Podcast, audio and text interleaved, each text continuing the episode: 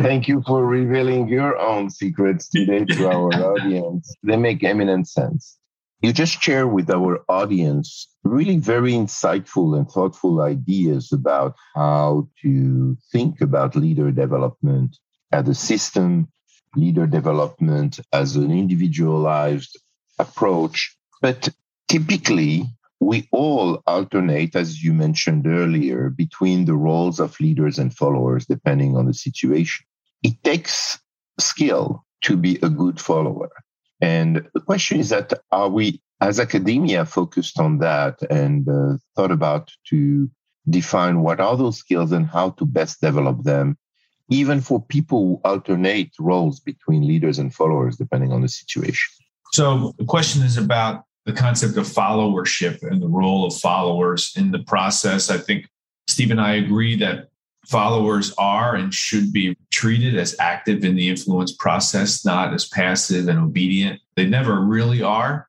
And so we shouldn't think of them that way. I think if we go back to the definition that uh, leadership is, you know, an influence relationship among leaders and followers, that tells the followers that they have an active role in the process, right? And that they have an influence on how the leader sees the situation, understands the situation, and reacts. They are also engaging with other members of the same team, and that has an influence on how things unfold. And so, part of the notion of followership is recognition of the influence that the followers have on the dynamic of the relationship and on the group's outcome. So there is some literature, probably about 15 years or so, about followership as a concept. And I think it's sort of an evolution of the relationship approach to leadership, like a heightened uh, attention to the influence relationship among leaders and followers. And that has spawned, you know, examinations of the followers' role. And so, you know, this is a critical thing. And the literature kind of points out the importance of self awareness among the followers, their own identities, how they see themselves. Identity is a big issue with a lot of these things. Like, how do you see yourself? How do you see your role? You know, what is your responsibility here, right? You draw the example of a, a military commander.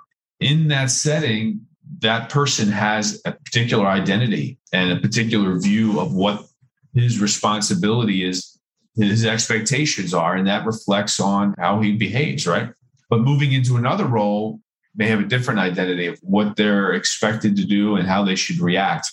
Some of the research that I'm personally familiar with is understanding the follower identity. Do the followers think they're expected to be obedient, passive, right? And just sort of take it? Or do they see themselves as active, contributing participants in the relationship? And of course, any good relationship, you got to sort out who's expected to do what. That's what I am most familiar with about the research on leadership and followership. So I'm not sure where this sort of conversation ends, other than to say, Steve and I, if I could speak for you, Steve, we agree about the importance of active followers in the relationship. And what the literature is starting to point to is appreciating, recognizing, and helping followers appreciate and embrace their roles as such. Yeah, let me jump in a little bit. Let me start by talking about briefly the history of followership work.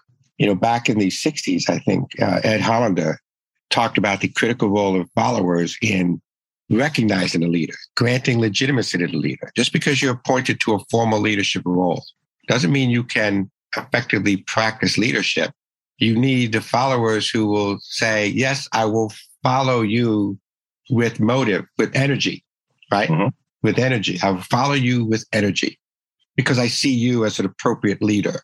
That's what Hollander introduced that idea. And Bob Lord, Robert Lord, really expanded on this with leader prototypes that followers have in their heads and they evaluate leaders. So that part of the work was made it very clear you can't have leadership without that follower leadership relationship where the follower agrees to commit effort and energy beyond what's expected to that relationship. And I just said, effort beyond expectation. That was the transformational leadership idea. Uh, the title mm-hmm. of Bernie Bass's book that, that was the leadership and performance beyond expectation. When you look at the major leadership theories over the last, I think we're talking 30 years now, For example, transformational leadership, which was about empowering followers. LMX, leader member exchange quality, which was about creating a high quality relationship where followers are given more autonomy. Autonomy to do what? To make decisions, to make contributions, to get involved. Even servant leadership, which has come on strong, even though it was introduced in the 70s, come on strong over the last 10, 15 years, where the role of the leader is to help grow the followers and their leadership capacities. So a lot of more recent leadership theories, I say recent, last 30 years, I guess that's not so recent, but it's really about fostering followers engaging in at least informal leadership, empowering them, giving them voice. So that means two different things. Followership skills do involve when to step up and when to engage in leadership activities. A leadership skill is how to foster that. So we talk a lot about the whole notion of psychological safety, which was introduced by Amy Edmondson in 1998 and Google did a big study that was published about six, five, six years ago, touting the importance of psychological safety for innovation, right? And for contributions. What that involves is the leader giving voice to subordinates in a way that's safe for them, followers is safe for them to make contributions. So I think we have a much more complex understanding of what followership is, at least from the perspective of stepping into leadership activities at times and creating a much more networked approach to leadership. But I also want to jump off of some more of what Lon said. There are particular followership skills. So if you don't see the follower as a passive recipient of leader influence, how do you then look at the follower in terms of managing that relationship? So when I'm working with executives, I see the eyes light up when I use the term, and it's not my term, it's in the literature, skills in managing up. So how do you manage your manager? When I get asked this question, I suggest they have that conversation that revolves around the question or the comment, help me help you. You know, my job is to help my supervisor, my boss, my leader accomplish what they set out to do. How best can I do that? And let's have that conversation. And let's talk about the best ways that could happen. That's that managing up skill.